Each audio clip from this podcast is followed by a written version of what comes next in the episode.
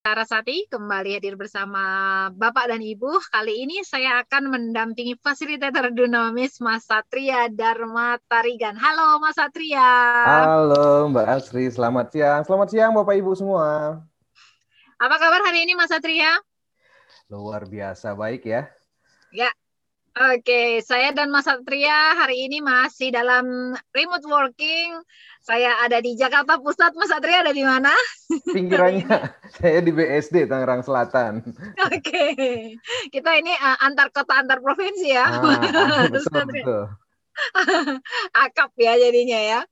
Baik, Bapak dan Ibu terima kasih sudah hadir dalam Dinamis Webinar Series kita pada hari ini dan tema yang akan hadir dalam Dinamis Webinar hari ini adalah Performance Conversation, How to Hold People Accountable. Wah, nih performance conversation ini maksudnya apa ya Mas Satria ya? Ini kayaknya kok kalau kita dapat misalnya undangan nih dari atasan kita, Nah, besok ketemu ya di ruangan saya untuk performance conversation. Wah ya, itu ngeri-ngeri sedap tuh Mas Adria. Mending nggak paham artinya deh kalau gitu, biar oh, gitu ya? pede ya? aja datang gitu ya. Betul, betul, betul, betul. Yang kadang-kadang terjadi malah akhirnya uh, asumsi-asumsi itu mulai bermunculan ya Mas hmm, Satria ya. Nah, hari ini Bapak dan Ibu kita akan bahas apa sih sebenarnya yang dimaksud dengan performance conversation. Dan bagi Anda uh, Bapak Ibu yang juga merupakan seorang leader, bagaimana sih kita bisa melakukannya? Dan nanti apa sih kira-kira uh, keuntungan manfaat yang akan didapat oleh bagi tim Anda dan juga akhirnya pada Anda dan organisasi setelah melakukan performance conversation itu. Oke, tapi sembari Mas Satria boleh ditayangkan terlebih dahulu slide-nya Mas Satria sebelum kita mulai Bapak dan Ibu. Bagi Anda yang baru saja bergabung di Dunamis Webinar Series, kita menggunakan Zoom Webinar. Di dalam Zoom Webinar ini, posisi video dan audio dalam kondisi off. Dan untuk berinteraksi nanti kita bisa menggunakan uh, fitur chat yang ada uh, dan di fitur chat ini jangan lupa nanti Bapak dan Ibu mengirimkannya to all panelists and attendees karena ada dua pilihan ya. To all panelists and attendees saya akan uh, coba terlebih dahulu untuk fitur uh, chatnya. Oke Oke, selamat siang Bapak dan Ibu. Terima kasih juga yang sudah menuliskan di chatnya ada Pak Heri Gunawan. Apa kabar Pak Heri? Wah, udah agak lama nih nggak ketemu sama Pak Heri ini. Terima kasih Pak Heri. Mungkin nanti nextnya bisa dikirimkannya tuh all panelists and attendees ya. Terima kasih sudah hadir. Kemudian, oh ada Pak Roni dari Malang sudah hadir, dari Bu Ayu UPC juga terima kasih Bu Ayu, selamat siang. Bu Ayu mungkin nanti nextnya bisa dikirimkannya tuh all panelis and attendees ya untuk uh, interaksi kita. Ibu Katalina, terima kasih Pak Riko, Pak Andri Hidayat, juga Pak Tri Edi Susanto dari Gresik nih Mas Satria, terima kasih. Jangan lupa Bapak dan Ibu ada pilihannya tuh all panelis dan and attendees Nah, nanti silakan dikirimkannya tuh all panelis attendees supaya nanti uh, peserta yang lain juga bisa membaca nih uh, interaksi Bapak dan Ibu. Fitur lain yang juga ada di Zoom webinar ini adalah fitur Q&A yang ada di layar Bapak dan Ibu. Bila nanti ada pertanyaan yang mau disampaikan untuk Mas Satria, nanti uh, tolong dituliskannya di fitur Q&A ya Bapak dan Ibu supaya nanti tidak tertumpuk dengan interaksi kita uh, di chat. Dan satu lagi fitur yang ada di Zoom webinar yang juga bisa kita manfaatkan nanti ada yang namanya closed caption. Bila ada di layar tulisan closed caption is available, silahkan Anda klik. Nanti ada tulisan closed captioning on. Nanti akan ada beberapa informasi-informasi yang disampaikan oleh tim Dunamis di layar Anda. Kayak subtitle kalau kita sedang nonton bioskop seperti atau nonton film ya. Nah, seperti saat ini tulisannya adalah selamat datang di Dunamis Webinar Series. Di Dinamis Webinar Series juga kita akan melakukan uh, recording karena nanti Bapak dan Ibu bila sudah selesai mengikuti dan ada bagian-bagian yang terlewat, Bapak dan Ibu masih bisa mendengarkan audio recordingnya di website Dunamis di dunamis.co.id slash webcast dan berkaitan dengan intellectual property sebagai licensing partner dari Franklin, Coffee dan juga Vital Smarts kami mohon Bapak dan Ibu tidak melakukan screen capture ataupun screen recording. Boleh nanti kalau ada bagian-bagian yang menurut Anda penting dicatat boleh pakai notes kalau yang memang suka pakai notes atau pakai gadget Anda juga boleh. Oke, baik. Terima kasih dari Serang satu dan dua. Waduh, ini namanya mungkin boleh di rename juga Bapak. Dari Tax Force nih katanya. Supaya kita bisa tahu dengan Bapak atau Ibu siapa. Terima kasih sudah hadir. Kita akan segera memulai Dunamis Webinar Series kita. Performance Conversation How to Hold People Accountable bersama Mas Satria Dharma Tarigan. Mas Satria silahkan. Oke, terima kasih Mbak Asri sudah membuka pertemuan kita di siang hari ini ya Bapak Ibu semua. Selamat siang Bapak Ibu, salam kenal buat yang belum pernah bertemu dengan uh, saya dan salam bertemu lagi. Selamat bertemu lagi buat Bapak Ibu yang sebelumnya mungkin sudah pernah juga bertemu atau mengikuti webinar kebetulan saya yang membawakan ya. Uh, hari ini tadi saya lihat uh, ada aroma Jawa Timur gitu ya, ada yang Malang, ada Gresik gitu. Dan untung tadi ada Serang juga ya. Jadi ada tetangga nih, tetangga BSD ada orang Serang.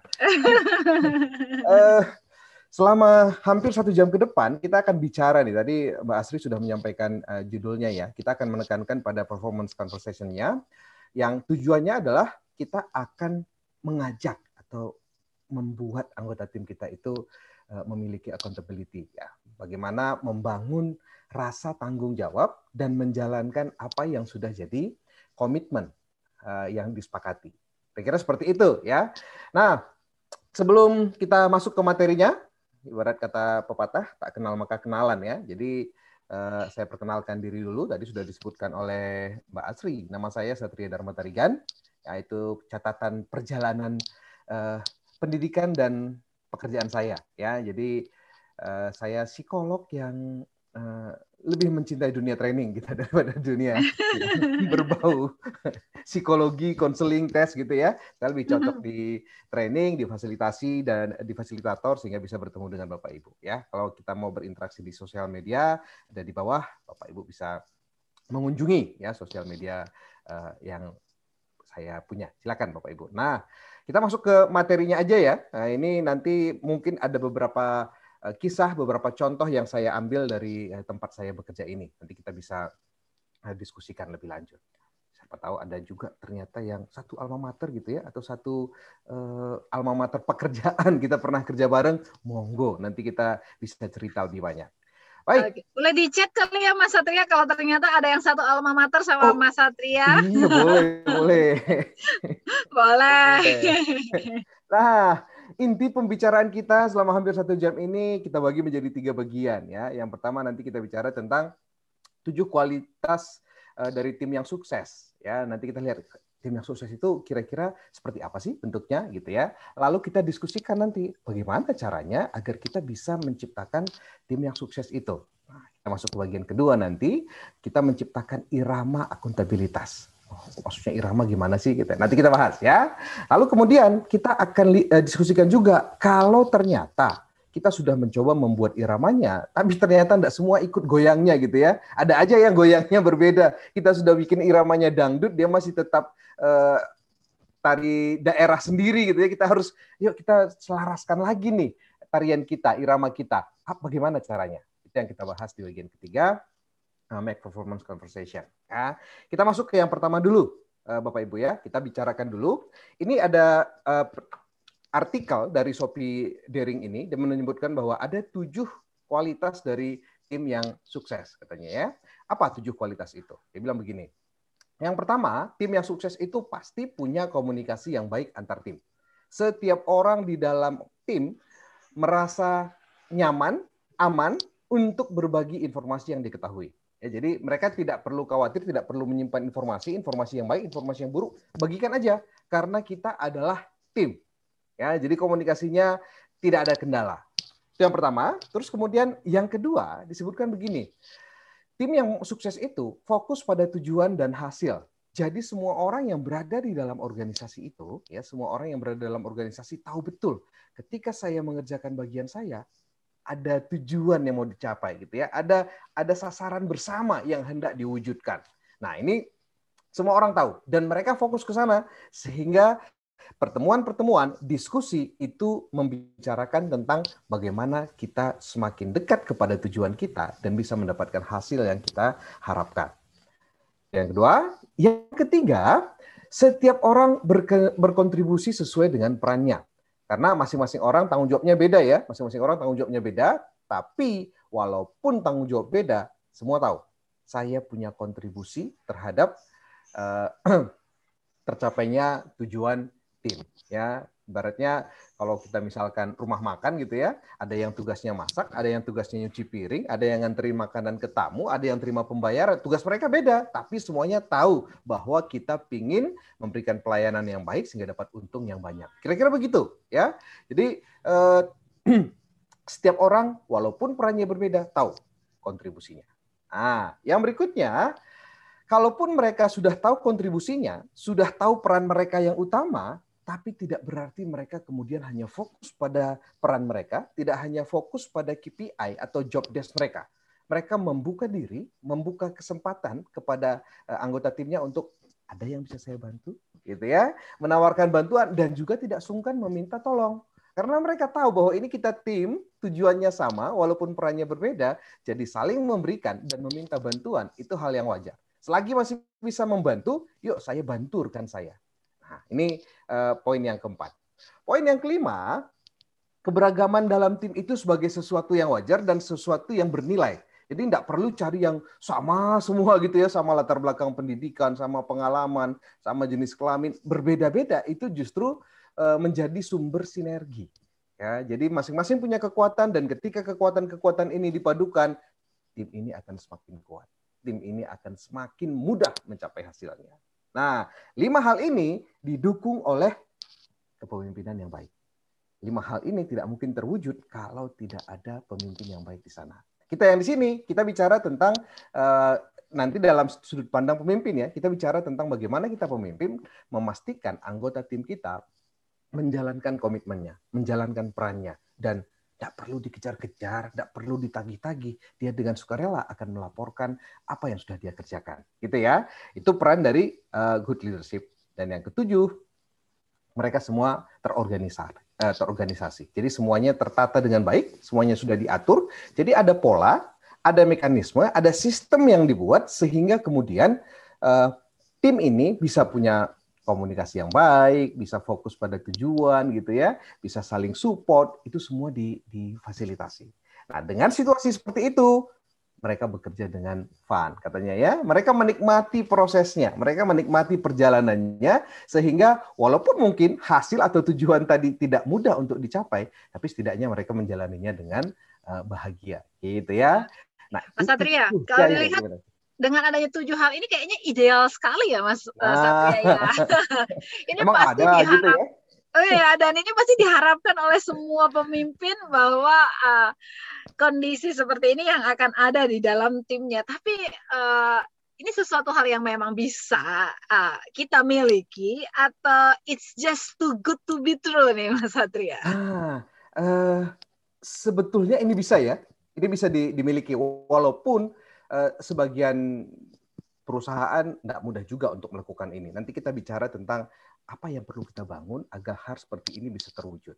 Tapi sebelumnya hmm. ya, sebelum kita uh, berbagi ya. tentang hal itu, kita mau hmm. ajak uh, Bapak Ibu semua yang hadir di sini, yuk kira-kira bagaimana sih caranya membangun tim yang sukses seperti tadi? Nah, tadi pertanyaan Mbak Asri, bisa enggak sih kita punya seperti itu? Bisa hmm. lah ya, pasti bisa. Nah, cuma caranya bagaimana? Yuk, boleh tuliskan uh, apa yang terlintas dalam benak Bapak Ibu untuk membentuk tim yang sukses seperti ini. Kira-kira apa yang bisa kita uh, lakukan ya? Monggo, silakan. Oke, silakan Bapak dan Ibu. Kita tunggu partisipasinya di kolom chat. Boleh dimanfaatkan.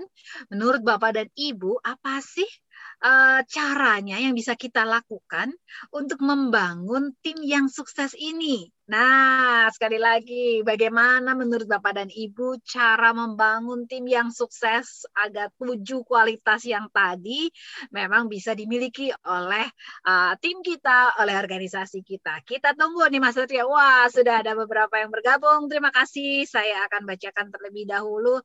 Yang pertama ini dari Pak Darmawan, harus merasa bahwa setiap anggota tim setara.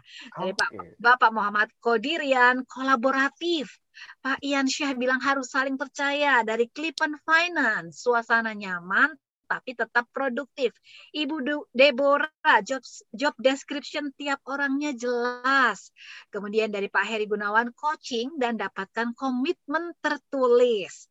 Dari Serang 1 dan 2, komunikasi dan koordinasi satu sama lain dari Kokoriko. Wah, namanya seru juga ya. kebersamaan, komitmen dan satu tujuan yang sama dari Bu Kristina saling percaya dan menjaga kepercayaan dari Bapak. Bapak atau Ibu Tato, Tato. Wah, ini beberapa namanya agak unik ya, Satria ya, peserta kita ya. Wow. Oke. Okay. Transparansi dari Pak Tri Edi harus saling kenal, tentukan goal bersama Ibu Retno eh, Dwi. Semua tim harus terbuka dan mempunyai irama yang sama, transparan, komunikasi, dan komitmen dari Nenda masing-masing mengetahui perannya dan saling bekerja sama, komunikasi dan kolaborasi dari Pak Sujud harus sama visinya, Pak Akbar bilang membangun komunikasi dua arah dan dari Bu Melinda komunikasi yang efektif. Hmm, Pak Muhammad Fadil, wow, ini panjang juga nih. Saya bacakan dulu nih Mas Satria. Jadilah role model yang baik, uh, jadikan diri Anda pemimpin bukan bos. Cara membedakan antara pemimpin dengan bos adalah dengan melihat bagaimana tim bersikap terhadap Anda dan pandai mengelola emosi. Terima kasih Bapak dan Ibu yang sudah berpartisipasi. Okay. Ya, ini banyak nih Mas Satria yang sudah memberikan komentar nih Pak Yakov nambahin nih ada motivasi tim saling melengkapi Pak Bapak atau Ibu Mufti ini selalu mencari solusi Pak Rudi juga bilang trust dan diminimalkan self orientation ya wow menarik menarik terima kasih okay. Bapak dan Ibu yang sudah bergabung terima kasih Bapak Ibu Tadi jawaban Pak Muhammad Fadil tadi kayaknya sudah membuka semua materi kita. Selesai aja ya. Oke, saya menangkap bahwa tadi ada beberapa yang uh, jawaban yang memiliki kesamaan, kemiripan yang disampaikan yes. oleh Bapak Ibu. Yang paling banyak adalah komunikasi, ada harus ada komunikasi. Lalu yeah, kemudian betul. komunikasi itu komunikasi yang terbuka ya, ada transparansi katanya ya. Nah, lalu kemudian uh, kalau ada trust. komunikasi terbuka, lahirlah trust. Ada yeah. saling percaya gitu ya. Lalu kemudian tadi ada uh, ya di bagian akhir atau Pak Fadil tadi ya, role model katanya ya. Iya betul. Nah, sebagai leader harus bisa menjadi contoh. Nah, kita akan membicarakan hal itu sebentar lagi. Setuju sekali bahwa bagaimana caranya membangun tim yang sukses, kita membangun komunikasi yang terbuka, eh, membangun rasa percaya, ya, dan kalau sebagai leader kita menjadi role model. Cuma pertanyaannya, medianya apa? Hmm. Hanya apa gitu ya. Kalau kita sudah mau membangun ini tadi, oke okay, kita mau membangun komunikasi yang transparan, tapi caranya bagaimana? Bapak Ibu, uh, berkaca ke kami di Dunamis gitu ya, berkaca ke kami di Dunamis dulu. Ketika kita belum uh, pandemi ini, di Dunamis ada sekitar 13 fasilitator seperti saya, dan uh, kita bisa selama tiga bulan tidak saling ketemu sesama fasilitator ya. Bisa yang lain jalan ke mana pas yang ini masuk kantor yang lain ngajar di mana. Mungkin tempat kerja bapak ibu juga bisa mengalami situasi yang sama ya apalagi orang-orang marketing gitu. Mungkin situasi seperti itu uh, sering terjadi. Nah lalu apa yang kita lakukan pada waktu itu? Kalau kita tidak pernah ketemu kalau kita tidak pernah berinteraksi, bagaimana mungkin kita bisa melahirkan komunikasi yang transparan tadi? Bagaimana kita bisa membangun rasa percaya? Baru ketemu rasanya kayak orang asing lagi gitu ya. Setelah lama tidak bertemu, ini nanya kabar terus apa aja yang terjadi kita jadi jadi uh, kayak kedekatan itu terasa jauh ya. Maka kemudian apa yang kita lakukan adalah untuk menjamin ini tadi kita bersama-sama. Dinamis para fasilitator, tidak cuma fasilitator sih, semua juga di bagian di dinamis, menciptakan, tadi ada yang bicara tentang irama kerja ya, kita menciptakan irama akuntabilitas. Ya, di tengah segala kesibukan kita, kita menyepakati harus ada satu momen di mana kita bertemu. Walaupun tidak uh, tidak bisa semuanya, tapi semua yang bisa pada momen itu diharapkan hadir.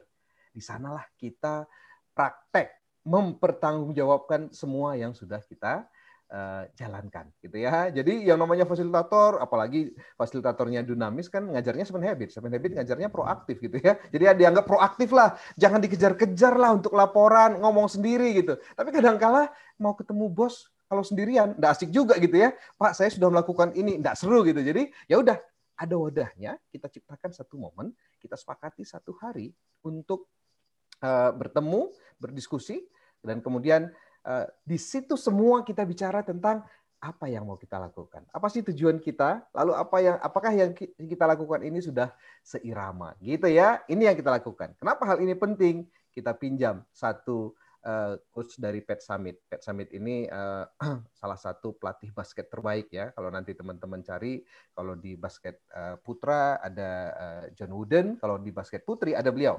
Pet Summit ini yang bicara tentang bahwa accountability itu sangat esensial untuk perkembangan kita sendiri gitu ya dan juga untuk perkembangan uh, tim organisasi. Maka kita perlu belajar membiasakan diri untuk uh, melakukan akuntabilitas.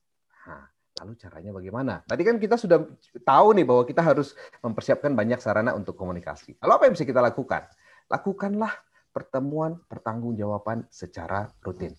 Buatlah pertemuan pertanggungjawab secara rutin. Sepakati waktunya uh, hadir yang bisa hadir ya, karena pada waktu itu ketemu lain apa boleh buat. Tapi yang bisa hadir, hadirlah pada waktu itu. Silakan ceritakan, laporkan. Jadi tidak perlu diminta lagi, semua orang sudah tahu pada hari misalnya pada hari Senin pagi saya akan melaporkan apa yang sudah saya lakukan minggu lalu dan saya akan menceritakan apa yang saya akan lakukan di minggu ini. Gitu ya. Atau kalau misalnya kalau pertemuannya kita buat di akhir pekan, Jumat sore misalnya ya. Jumat sore kita cerita bahwa selama seminggu ini apa saja yang sudah saya lakukan. Nah, lalu minggu depan apa yang saya lakukan? Tapi yang dilaporkan itu tidak perlu semuanya. Nanti eh, pertemuannya jadi lama banget gitu ya. Dilaporkan benar-benar yang penting, yang benar-benar eh, membawa kita mendekati tujuan, target kita secara tim kalau itu sebuah proyek, target kita untuk mencapai tujuan proyek. Nah, kenapa laporan pertanggungjawaban ini dibutuhkan? Ya, apa sih manfaatnya? Ada beberapa manfaat. Yang pertama, memudahkan tim untuk uh, melihat gambaran besar dari proyek, program, atau tugas-tugas kita. Ya, jadi jangan sampai kalau saya kalau tadi ambil di ini ya, kalau saya uh, ambil contoh Eh, rumah makan tadi, kalau saya bagian cuci piring, jangan sampai saya tidak tahu bahwa ketika saya mencuci piring itu, itu besar dampaknya terhadap pelayanan gitu ya. Kalau kehabisan piring, bisa repot ini ceritanya gitu. Nah, saya perlu tahu itu gambaran besarnya bahwa yang saya lakukan ini, ini berdampak terhadap uh, tujuan tim saya, tujuan proyek kalau kita sedang mengerjakan proyek ya. Lalu kemudian setiap anggota tim melaporkan tentang komitmen yang tadi ya, ya yang mereka buat seminggu sebelumnya, lalu juga berbicara tentang apa yang akan dilakukan. Jadi apa pun tugas kita, apa pun tujuan kita, selama setiap orang menceritakan komitmen atau janjinya atau aktivitasnya untuk uh, memastikan tujuan tercapai, maka proyek atau program atau tugas kita itu terus bergulir. Kalau kita menaruh perhatian kok ke situ, gitu ya. Nah, yang keempat nih, memberikan masukan kepada leader, kepada kita. Ketika kita hadir di momen pertemuan pertanggungjawaban itu, kita tahu betul anggota tim kita ya sudah menjalankan atau belum. Tanpa perlu harus menunjuk-nunjuk, biarkan mereka bercerita, kita tahu, oh ya ternyata si A sudah selesai, si B belum selesai. Kita tahu. Dan momen itu juga kita bisa menawarkan bantuan. Ya, itulah gunanya kita sebagai leader. Nah, selain dari kita, sesama anggota tim, kalau kayak uh, tujuh kriteria tim yang sukses tadi, sesama tim juga bisa saling membantu. Kalau misalnya ada seorang uh, sales ya misalnya ya, sales yang datang diminta menghubungi kepala rumah sakit misalnya. Kalau ini perusahaan farmasi mau jualan obat misalnya ya, ketemu kepala rumah sakit, lalu kemudian oh kepala rumah sakitnya enggak mau ketemu, siapa sih itu enggak kenal gitu ya. Saya sebagai leader akan membantu untuk membukakan uh, jalur agar pertemuan itu terjadi ya. Atau kalau misalnya butuh data apa anggota tim kita si A butuh data yang dia tidak bisa menemukan data itu. Ternyata sebelumnya anggota kita yang lain, yang C, sudah punya. Ya sudah, tinggal saling tolong-menolong di sana. Nah, ini manfaatnya ya. Hmm, okay. Tapi, nah, Satria, sebelum ya. ke slide berikutnya nih. Yang pertama ini kan Mas Satria menyebutkan memudahkan tim untuk melihat gambaran besar ah, program atau project. Uh, atau ini kan big picture-nya ya Mas Satria ya. Betul beberapa kali di dalam dinamis webinar series tuh kita bahas uh, hari Rabu kemarin kita bahas mengenai konflik manajemen, uh, sebelumnya kita bahas mengenai millennials. Uh, hampir semua menyebutkan bahwa salah satu yang paling penting itu dilihat adalah uh, gambaran besarnya itu seperti apa sih dari pekerjaan kita atau dari uh, program yang sedang kita handle. Kalau seandainya kita tidak bisa melihat uh, gambaran besar atau big picture ini uh, kondisi up, terburuk apa sih Mas Satria yang bisa uh, terjadi atau dialami oleh organisasi karena kita perlu untuk menekankan itu ya untuk uh, untuk kebaikan uh, dari tim kita tentu saja. Hmm.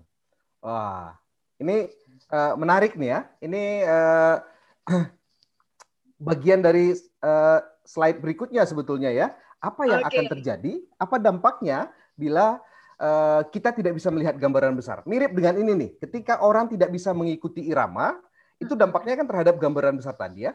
Orang bisa jadi ibarat uh, apa namanya ya, seorang uh, teknisi misalnya ya, tidak tahu bahwa kalau dia mengerjakan perannya dengan baik, ngurusin mobil, teknisi mobil, kalau dia tidak mengerjakan perannya dengan baik, itu mobil bisa mogok di tengah jalan gitu.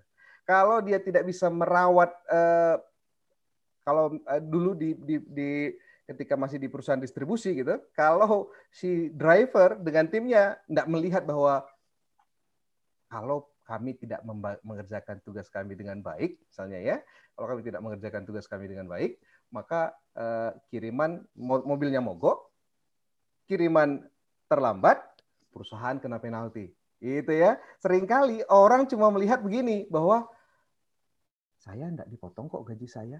Saya tidak dapat teguran kok. Gitu ya. Padahal yang secara garis besar ini perusahaan kena penalti loh eh, karena eh, apa SLA-nya tidak terpenuhi, Anda di dikenai penalti loh gitu. Nah, itu yang membuat eh, padahal kalau ketika perusahaan kena penalti kan sebagian besar jadi ya. okay. di perusahaan secara keseluruhan yang akan menanggung uh, bebannya ya. Bebannya ya. Oke. Okay.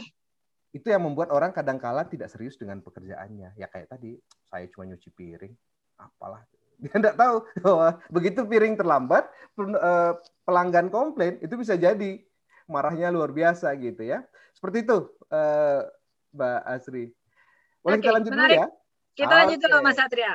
Nah, apa yang menjadi senjata kita? Apa yang menjadi bekal kita untuk menjalankan sesi pertanggungjawaban ya. Jadi nanti ketika kita mempersiapkan uh, pembicaraan kita, ketika kita mau berdiskusi dengan anggota tim kita, ada empat hal yang perlu kita ingat, kita jaga baik-baik ya. Apa itu? Kita walaupun sebagai leader tantangannya ya, tantangannya justru ini karena kita leader sering kali tidak bisa menyimak terlebih dahulu. Bawaan leader itu kan ngomong gitu ya, mengarahkan, memberitahu. Nah, justru sekarang kita diminta nih tahan diri dulu, ya, menyimak, mendengarkan terlebih dahulu. Itu salah satu cara kita menunjukkan rasa hormat. Apa pun yang diceritakan anggota tim kita, apa pun yang disampaikannya, kita tetap menunjukkan uh, rasa hormat. Ya.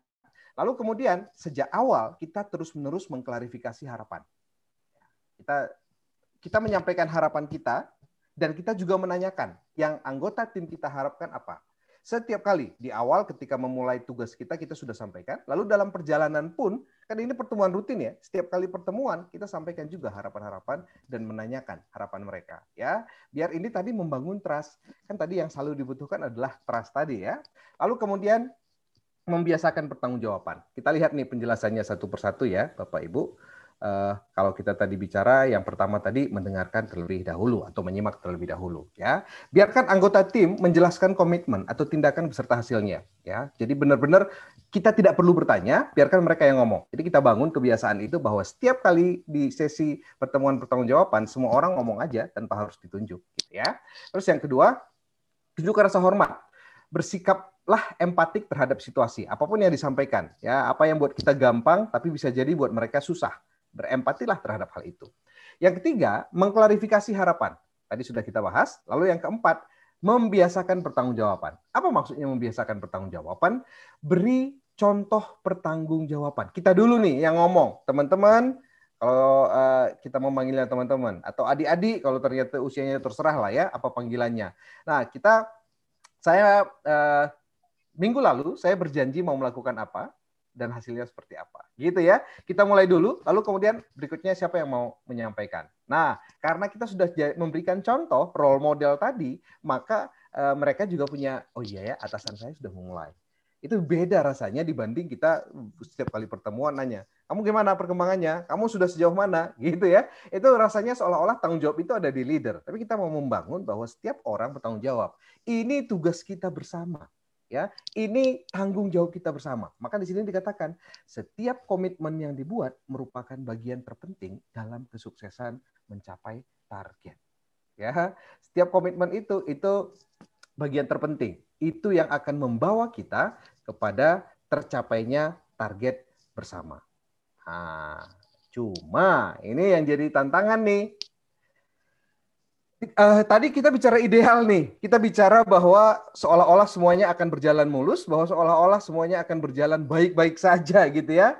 Tapi tidak selalu seperti itu. Ya kadangkala apa yang sudah kita rencanakan gitu ya, apa yang sudah kita rencanakan itu tidak berjalan dengan baik. Anggaplah ini sebuah perjalanan proyek gitu ya. Kita sudah buat semua. Kita mau ngapain? Agendanya sudah kita buat. Siapa PIC-nya? Kita sudah tentukan. Tapi sangat mungkin ya, sangat mungkin ada anggota tim kita yang tidak sejalan. Ada anggota tim kita yang tidak mengikuti irama itu. Terus apa yang terjadi kalau ada anggota tim kita yang tidak menjalankan bagiannya? apa yang terjadi kalau ada anggota tim kita yang terlambat eh, menjalankan bagiannya. Ya, ini yang tadi kita lihat. Apa dampaknya bila anggota tim tidak mengikuti irama tadi ya? Apa dampaknya bila anggota tim tidak selaras dengan uh, secara keseluruhan? Uh, di ketika saya dulu di salah satu di kerja di jaringan klinik kulit itu ada beberapa kejadian ya. Ini timnya agak besar. Jadi uh, rencananya Hmm, klinik itu mau mau mulai masuk ke mall. Biasanya dia punya klinik-klinik sendiri, gedung sendiri, lalu mau masuk ke mall. Nah, untuk masuk ke mall sudah di gedungnya uh, outletnya ya, toko di mall itu sudah disiapin, sudah uh, pembayaran sudah beres semua, jadi sudah disepakati misalnya ya, ini icak-icaknya 1 April 2021 kita mulai operasional di mall uh, anggaplah Mall Gandaria misalnya ya, Mall Gandaria City itu sudah sudah ditentukan. Lalu untuk itu berarti orang-orang harus sudah siap gitu ya. Tapi ternyata rekrutmennya belum jalan. Karena rekrutmennya belum jalan, itu tidak bisa dibuka. Karena dia tidak bisa dibuka, kita rugi. Harus bayar terus biayanya gitu ya. Padahal dia belum menghasilkan duit. Nah, itu bisa uh, terjadi ya. Atau uh, kalau kalau sekarang nih, kalau sekarang yang yang eh, terjadi begitu ya. Kalau dulu kan pertemuannya kita langsung, sekarang pertemuannya di beberapa eh, di beberapa klien yang kita temuin. Jadi ada pertemuan gitu ya, ada konsultansi. Wah, ya, sudah mau jadi kita mau jadi konsultan datang ke tempat mereka, lalu kemudian eh, hari misalnya ya besok lah, eh besok Sabtu ya, anggaplah hari Senin. Hari Senin nanti eh, tanggal 8 eh, Maret gitu ya. Tanggal Maret. 8 Maret jam 8 pagi kita ketemu ya di uh, Zoom meeting. Iya, pas jam 8 itu gitu ya. Ternyata ruang Zoom-nya belum dipesan gitu ya. Itu menjadi molor padahal uh, jam berikutnya sudah ada meeting lain. Nah, itu dampaknya banyak meeting-meeting yang terganggu. Dan dari sisi si kita konsultannya, wah, jam saya jatah saya cuma jam 9 karena jam 9 uh, eh, ada meeting lain. Dampaknya seperti itu teman-teman. Jadi uh, ketika ada bagian yang tidak mengerjakan tugasnya itu bisa mempengaruhi bagian yang lain. Ya, ini bahkan bisa sampai ekstrim sekali gitu ya. Ekstrim sekali bahwa ada produksi tidak bisa jalan. Kenapa? Karena uh, bahan bakunya Uh, belum tiba di pabrik. Kenapa bahan bakunya belum tiba di, di pabrik gitu ya? Oh ternyata mobil pengangkutannya rusak. Kenapa rusak? Karena bagian maintenance tidak memelihara mobilnya gitu ya. Itu uh, yang terjadi. Nah, lalu apa yang bisa kita lakukan? Sebelum kita lakukan ditanya dulu nih. Bapak Ibu boleh chat lagi ya. Apa sih yang dirasakan atau apa yang dipikirkan ketika ada anggota tim yang tidak menjalankan komitmennya. Kalau tadi misalnya ya, kita mau meeting dengan dengan klien kita, kita sudah minta uh, anggota tim kita untuk tolong tolong ya uh, siapkan ruangan Zoom meeting hari hari Senin jam sekian. Ternyata belum disiapkan ya. Meetingnya jadi berantakan. Apa yang uh, kita rasakan atau pikirkan bila anggota tim kita tidak menjalankan komitmennya. Monggo, boleh dituliskan lagi ya Mbak Azria. Oke, boleh Bapak dan Ibu. Kita minta partisipasinya kembali untuk menuliskan di kolom chatnya kira-kira apa sih yang Anda rasakan atau pikirkan bila anggota tim tidak menjalankan komitmennya. Gimana ya? Uh, perasaannya gitu ya Mas Satria ya. Iya. Apa sih yang dan apa yang terlintas eh, di benak Anda eh, bila ternyata anggota tim tersebut tidak menyampaikan atau tidak menjalankan komitmen tersebut. Sudah ada yang bergabung dari Pak Ian kecewa katanya Pak. Wah, kayak lagu nih Pak Ian kecewa ya judulnya. Ada dari Clipon Finance ini kebetulan bergabungnya di Q&A tidak memahami peran atau pentingnya dari tugas yang diberikan. Kemudian dari Ibu Siswati ada kendala tapi belum menemukan solusi atau mumet sendiri, ada bahkan tidak eskalasi. Kemudian dari Pak Tri Edi kecewa, jengkel katanya Pak. Kalau Pak Heri Gunawan mau marah rasanya katanya nih Mas Satria. Dari Pak Darmawan kalau ada yang tidak menjalankan komitmennya maka bisa jadi project atau completion jadi berantakan dan tidak sesuai ekspektasi jadi banyak deviasinya. Dari Bu Katalia merasa anggota tidak serius dan jengkel. Pak Dadan bilang introspeksi mungkin tugas yang diberikan belum jelas. Wah, hmm. bagus nih introspeksi dulu nih kalau dari Pak uh, Dadan ya. Dari Ibu Seli kehilangan respek Pak Muhammad Fadil perlu segera merapatkan permasalahan tersebut dan kemudian berkomunikasi apa yang perlu dikerjakan selanjutnya dan apa yang harus diperbaiki agar tidak adanya permasalahan seperti ini kembali dari Pak Rudi Purwana reconfirm untuk verifikasi. Terima kasih Bapak dan Ibu yang sudah bergabung memberikan opini dan pendapat. Wah, waduh masih ada ternyata masih muncul lagi nih Mas Satria. Apa? Dari Pak Tatang, uh, Task Force, kesal tetapi akan diberikan edukasi kembali secara tegas dari Pak Mufti menggali alasannya kenapa dan dari Bu Retno Dwi konsentrasi tim akan terganggu sehingga dapat mengganggu pencapaian target. Harus mempersiapkan solusi kedua. Oke. Baik. Wah ini uh, pada seru-seru ya. Uh, uh, dan menurut saya yang hadir di kelas kita kali ini berarti leader-leader yang hebat ini. Karena biasanya betul betul. Jawaban dan proaktif sekali ya. Proaktif sekali. Karena bisa jadi muncul jawaban dibina pak. Kalau tidak bisa dibina dibinasakan katanya ya. Nah, misalnya. Udahlah singkirkan aja bikin pusing orang seperti itu gitu ya. Nah betul, betul bapak ibu. Tadi um, jawaban yang kecewa jengkel mau marah gitu ya. Lalu kemudian uh, yang yang uh, proaktif tadi versinya Mbak Asri uh, introspeksi gitu. Tapi ada juga uh. respect nih, ya. Kehilangan respect. Ada yang bilang langsung ya reconfirm lah, veri, verifikasi gitu ya. Iya, iya, iya. Di situasi seperti ini karena ini sangat mungkin atau bahkan mungkin sangat sering terjadi pada kita, maka kita perlu hati-hati. Ya. Maksudnya hati-hati bagaimana? Jangan sampai kita menjadi orang yang reaktif Ya, kalau orang reaktif itu stimulus respon. Begitu dia tidak mengerjakan komitmennya, mengerjakan tugasnya, kita langsung marah-marah, langsung main hajar gitu ya. Langsung wah, ada juga leader yang kayaknya tidak puas kalau uh, belum menyebutkan semua nama ciptaan Tuhan kecuali manusia gitu ya. Jadi semua keluar gitu. Nah, kebun binatang gitu. Ya. Nah, orangnya bisa sakit hati padahal kita belum tahu. Uh, tadi ada yang menuliskan tentang konfirmasi dulu gitu. Itu ya itu itu yang sebaiknya kita Menarik, ya. lakukan ya? gitu ya. Hmm. Seringkali kita sampai tadi ya, kamu tidak melakukan bagianmu, orang lain terganggu loh. Kamu tidak mengerjakan tugas kamu, orang lain terkendala kamu kok begitu banget sih? Nah, muncul perasaan itu yang sering membuat kita menjadi orang yang reaktif. Nah, diharapkan kita bisa proaktif. Proaktif itu bagaimana? Oke, faktanya bahwa dia tidak mengerjakan. Tapi respon saya mestinya bagaimana ya?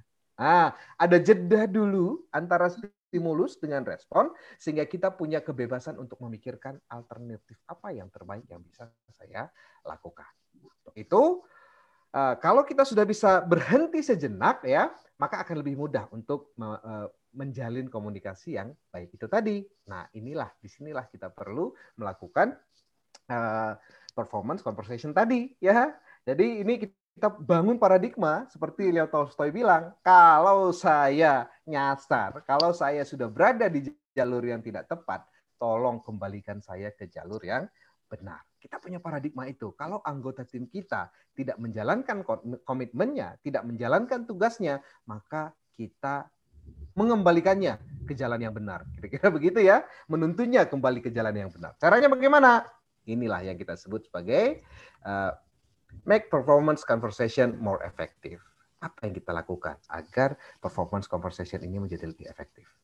Jadi ingat kembali bekal kita ini adalah ini kita pakai terus ya. Kalau tadi kita bicara tentang empat perilaku dasar dalam memimpin pertemuan pertanggungjawaban. Baik secara tim, kalau tadi kita bicara secara tim ya, eh, pertemuan pertanggungjawaban maupun nanti secara personal. Ketika kita membuat performance conversation, ini situasinya sudah menjadi personal.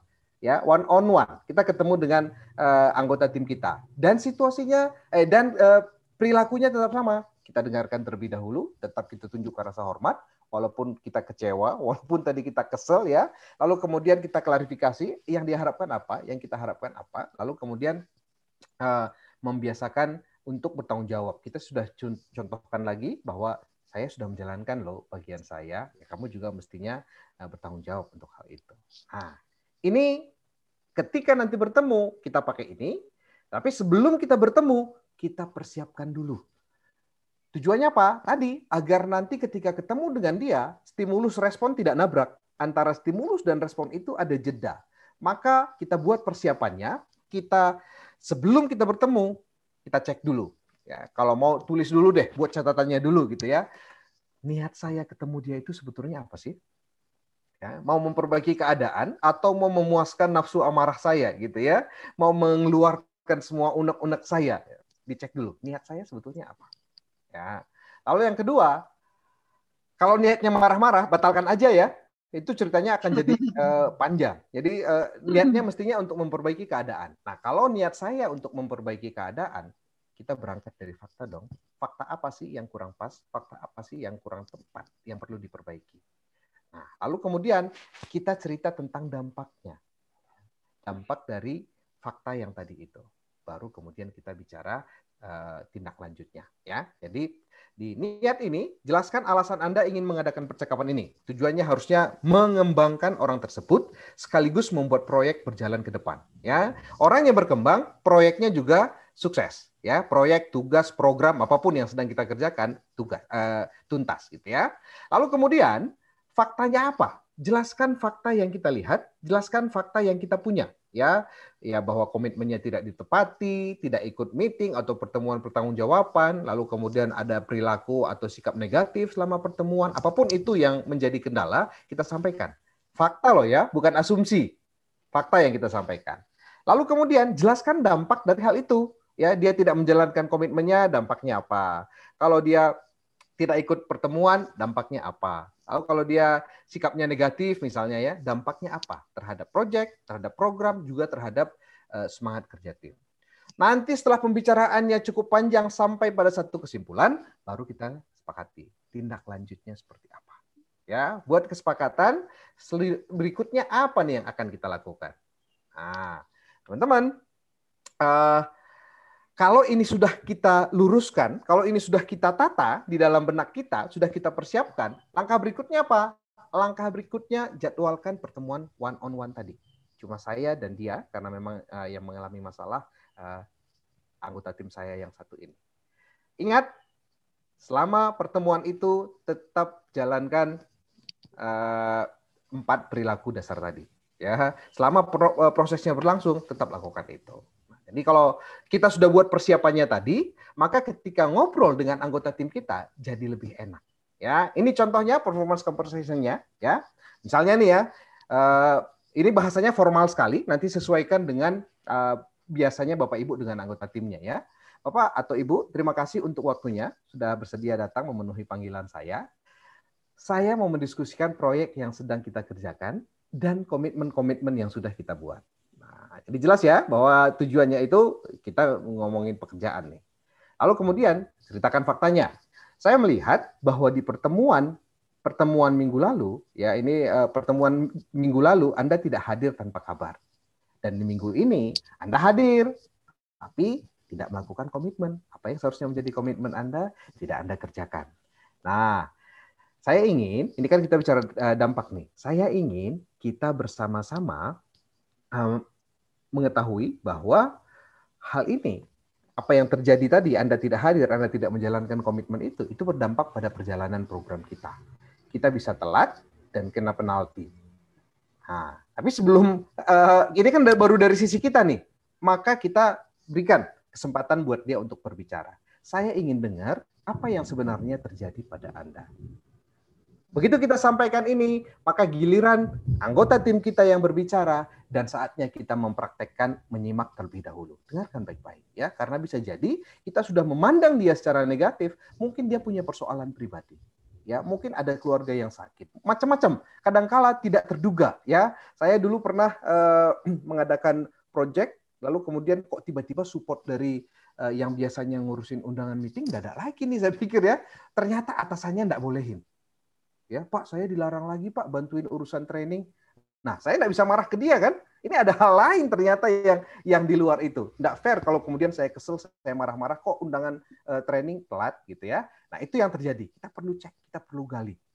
Kalau kita kemudian sudah menggali, mendengarkan, memberi rasa hormat, mendengarkan secara empatik, sampai nanti kita kemudian, oke, okay, kalau kita sudah jelas dengan masalahnya, kita bicara kemudian. Lalu tindak lanjutnya apa? Baiklah, setelah kita diskusi ini, apa yang akan Anda lakukan agar kinerja tim kita tidak terganggu dan target kita tidak tercapai. Teman-teman perhatikan ya, Bapak Ibu perhatikan kalimatnya bukan saya yang memberikan komitmen, tetap dia yang memberikan komitmen. Ya, tapi kita memberikan kesempatan. Apa yang akan Anda lakukan agar kinerja tim kita terganggu dan target kita tidak tercapai? Ah, ini rumusannya. Nanti Bapak Ibu bisa berkreasi. Pola kalimatnya tidak harus persis seperti ini. Pakai aja. Kalau biasa berbahasa Jawa, monggo ya. Kalau biasa eh, berbahasa Sunda, silakan ya. Kalau biasa berlu gua, silakan gitu ya. Yang penting esensinya seperti yang kita uh, tuliskan ini ya. Nah, sebagai penutup, ini ada satu quotes dari Pak uh, Stephen Covey ya. Dia bilang kalau kita membiasakan diri untuk mempraktekkan akuntabilitas ini, ini akan memampukan kita untuk memberi respon yang baik dan yang tepat. Ya, materinya sudah habis. Wah, pas 14.45. Kalau ada yang bisa kita diskusikan, monggo saya kembalikan ke Mbak Asri. Oke, terima kasih Mas Satria. Semoga setelah apa yang disampaikan oleh Mas Satria ini, Bapak dan Ibu mendapatkan inspirasi untuk melakukan performance conversation yang tepat itu seperti apa. Ada pertanyaan sih Mas Satria yang sudah masuk ini dari anonymous attendee. Secara frekuensinya pertemuan ini baiknya dilakukan weekly, daily atau seperti apa menentukannya. Tapi kita simpan dulu pertanyaannya ya Mas Satria ya. Okay. Saya mau share screen terlebih dahulu nih. Saya Bapak dan Ibu dulu. yang masih akan ada pertanyaan kami persilahkan Bapak dan Ibu silahkan uh, pertanyaannya bisa ditulis tuliskan di fitur Q&A yang ada di layar Bapak dan Ibu dan Mas Satria akan menjawab pertanyaan dari Bapak dan Ibu. Oke, sebelumnya saya minta juga bantuan dari Bapak dan Ibu untuk memberikan feedback atas berjalannya Dunamis uh, webinar series kita hari ini. Silakan Anda masuk ke browser bit.ly slash webinar underscore 050321. Jangan lupa huruf W-nya menggunakan huruf besar atau Bapak dan Ibu juga bisa scan barcode yang ada di layar Bapak dan Ibu. Sebentar lagi rekan dari Dunamis juga akan menyampaikan link uh, di chatnya, di, di chat boxnya. Oh, sudah dituliskan oleh Mbak Fani. Silakan Bapak dan Ibu juga bisa langsung klik link tersebut untuk memberikan feedback atas berjalannya Dunamis Webinar Series kita pada siang hari ini. Boleh dituliskan juga bila ada topik tertentu yang Bapak dan Ibu ingin simak di Dunamis Webinar Series. Oke, okay. untuk minggu depan saya sampaikan juga akan ada dua free online class lagi di Dinamis.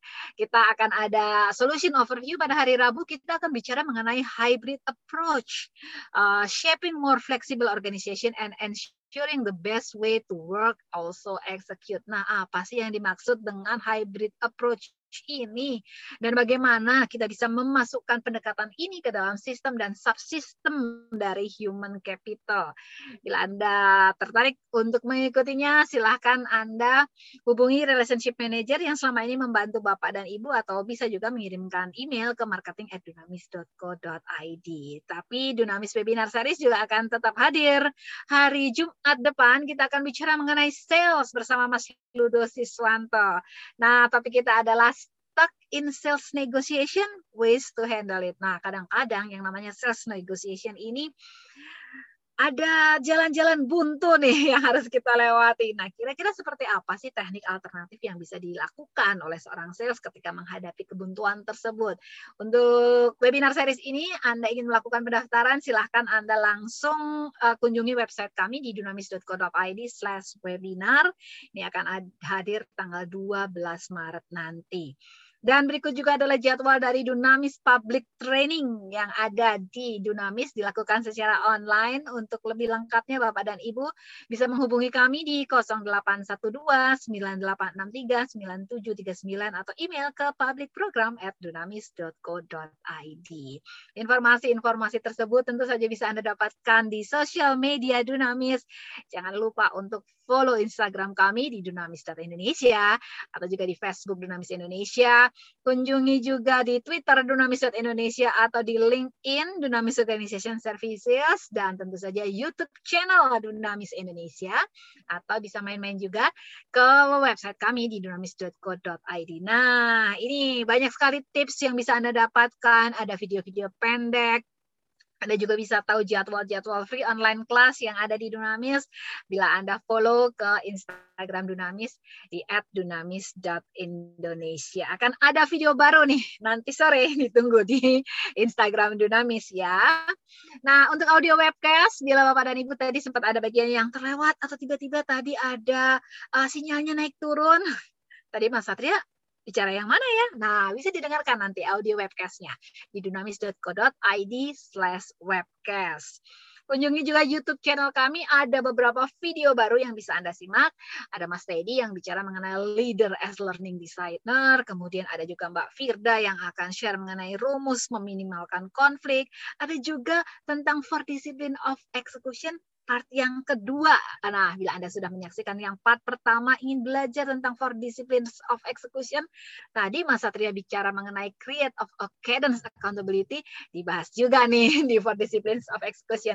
Silakan langsung mampir ya ke YouTube channel Dunamis Indonesia. Oke, Mas Satria sudah saya sampaikan pesan-pesannya. Sekarang saatnya kita untuk menjawab pertanyaan yang ternyata sudah banyak sekali yang masuk. saya bacakan satu-satu dulu ya. Yang pertama dulu tadi Mas Satria, kita jawab dulu ya.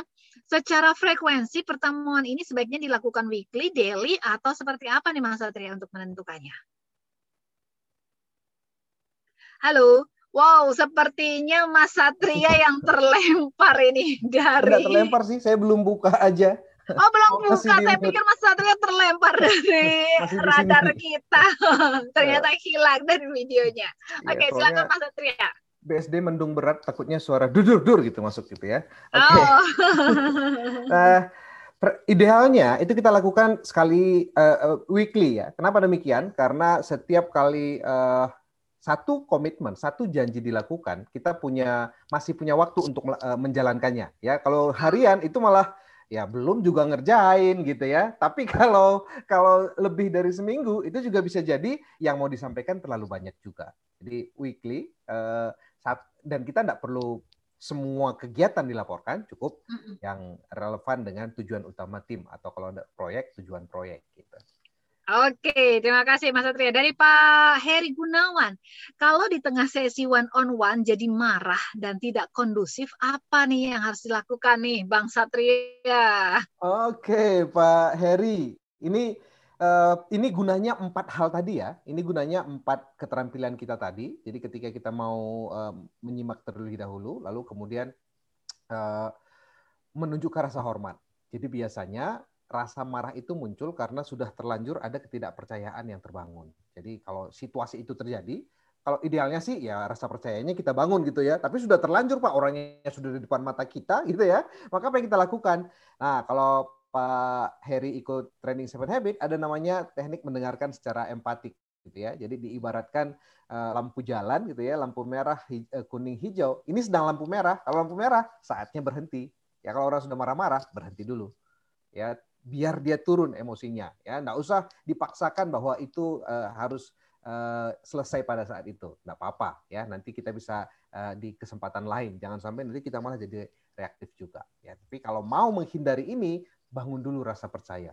Begitu okay. ada trust, kecil kemungkinan orangnya jadi marah-marah. Okay. Watch the yellow light ya Mas uh, ya. Kita harus perhatikan tanda-tandanya ya. Perhatikan tandanya.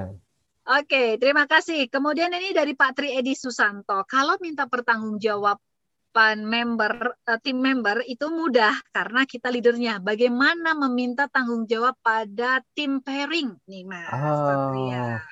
Kalau uh, hakikatnya, uh hakikat gitu ya. Prinsipnya sama ya bahwa hmm. orang siapa pun itu empat hal tadi berlaku. Mau uh, atasan, bawahan, uh, rekan se sejawat gitu ya, sama.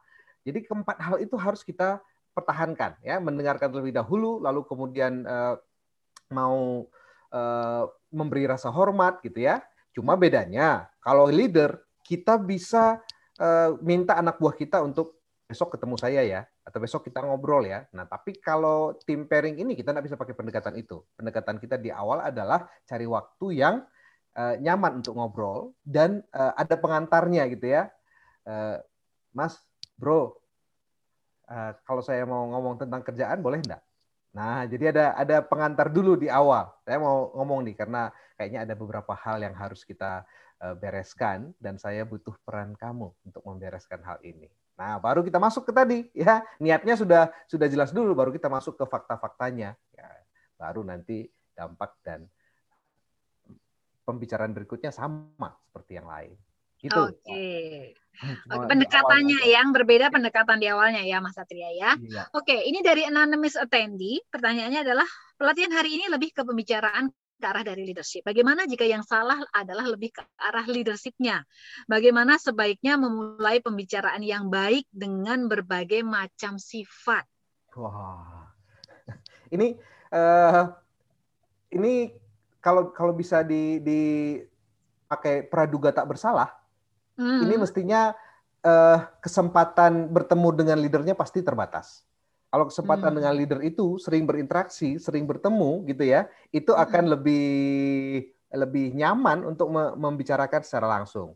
Tapi kalaupun misalnya iya Pak jarang ketemu susah atau wah remote Pak dia ada di kota lain kita di di hmm. kota sini gitu ya, tidak mudah untuk uh, ketemu hal itu. Hmm. Nah, yang perlu kita tanamkan kita perlu punya paradigma bahwa tadi itu uh, kita pingin timnya sukses.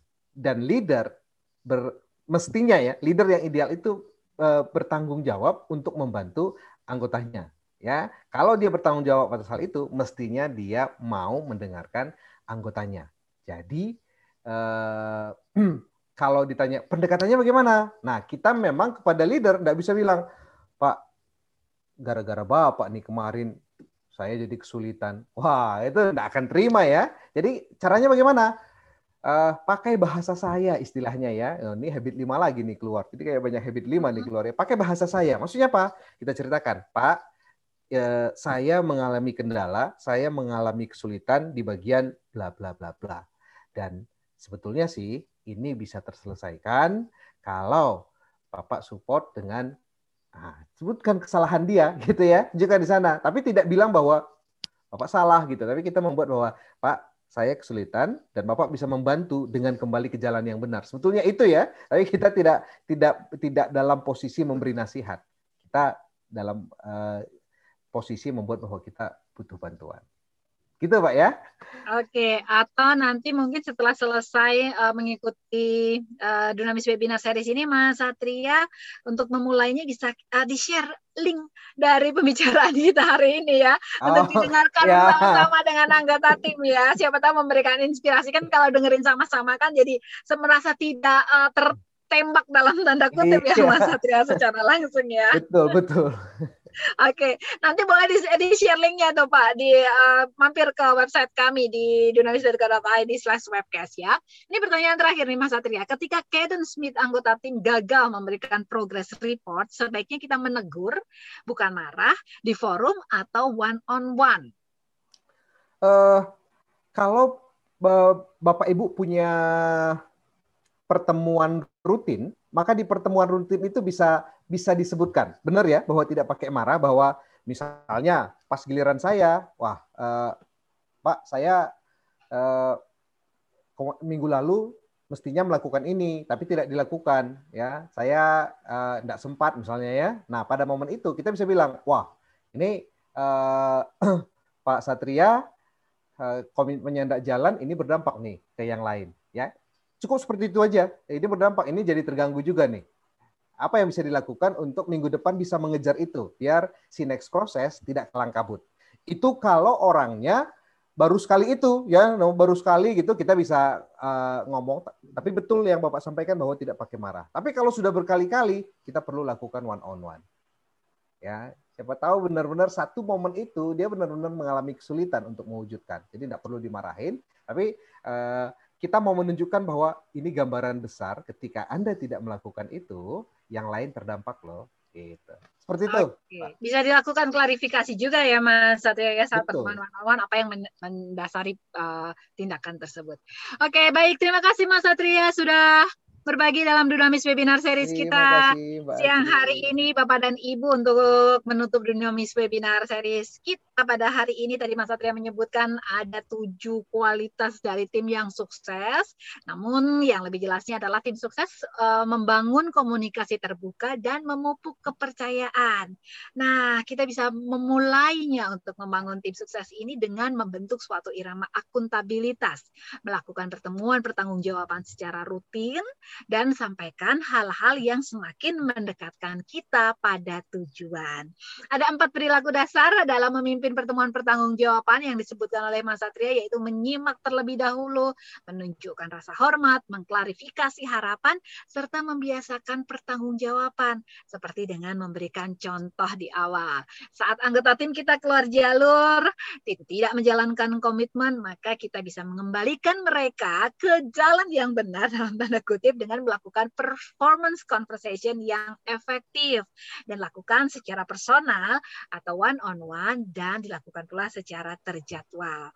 Jangan lupa sebelum melakukan performance conversation ini Anda lakukan persiapan terlebih dahulu, lakukan beberapa catatan. Yang pertama adalah cek niat Anda kalau uh, niatnya ini untuk menjatuhkan sebaiknya dibatalkan saja ya Mas Satria ya. Kemudian siapkan fakta-fakta yang ada dan ceritakan apa sih dampak yang akan terjadi bila per, uh, tindakan atau sikap tersebut terus dilakukan dan tindak lanjuti dengan apa yang akan dilakukan untuk membuat komitmen. Baik Bapak dan Ibu, terima kasih sudah hadir dalam Dunamis Webinar Series kami harapkan Anda nanti bisa hadir kembali di Dunamis Webinar series berikutnya. Mas Satria, terima kasih untuk sharing dan inspirasinya. Kita ketemu lagi nanti ya di Dunamis Webinar series ya. Oke, terima kasih Bapak Ibu semua. Oke, baik Bapak dan Ibu, terima kasih sekali lagi untuk partisipasi Anda. Selamat sore, saya Asri Larasati dan Mas Satria Dharma Tarigan pamit dari Dunamis Webinar Series. Selamat berakhir pekan dan stay healthy. Sampai ketemu lagi.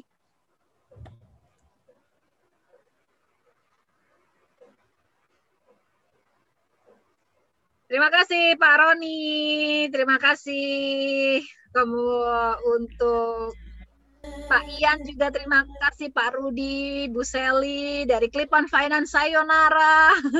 Sampai ketemu lagi. Terima kasih Bapak dan Ibu yang sudah bergabung. Pak Budi juga terima kasih, Pak Arif Rizky Prakosa terima kasih juga, Ibu Tirza Rompis terima kasih, Pak Yangkov juga terima kasih. Dari Pak Tatang juga terima kasih. Akbar, terima kasih. Di BSD sudah mendung? Sudah hujan. Oh sudah hujan di Jakarta Pusat sudah bersahutan petirnya. Pak Mufti terima kasih, Bu Kristina juga terima kasih. Semoga bermanfaat yang kita sampaikan ya. Pak Muhammad Ilham Yusuf juga terima kasih ini BSD jam 3 rasa jam 6 nih. Oh jam 3 rasa jam 6. Iya. Bentar, saya tengok dulu jendela ya.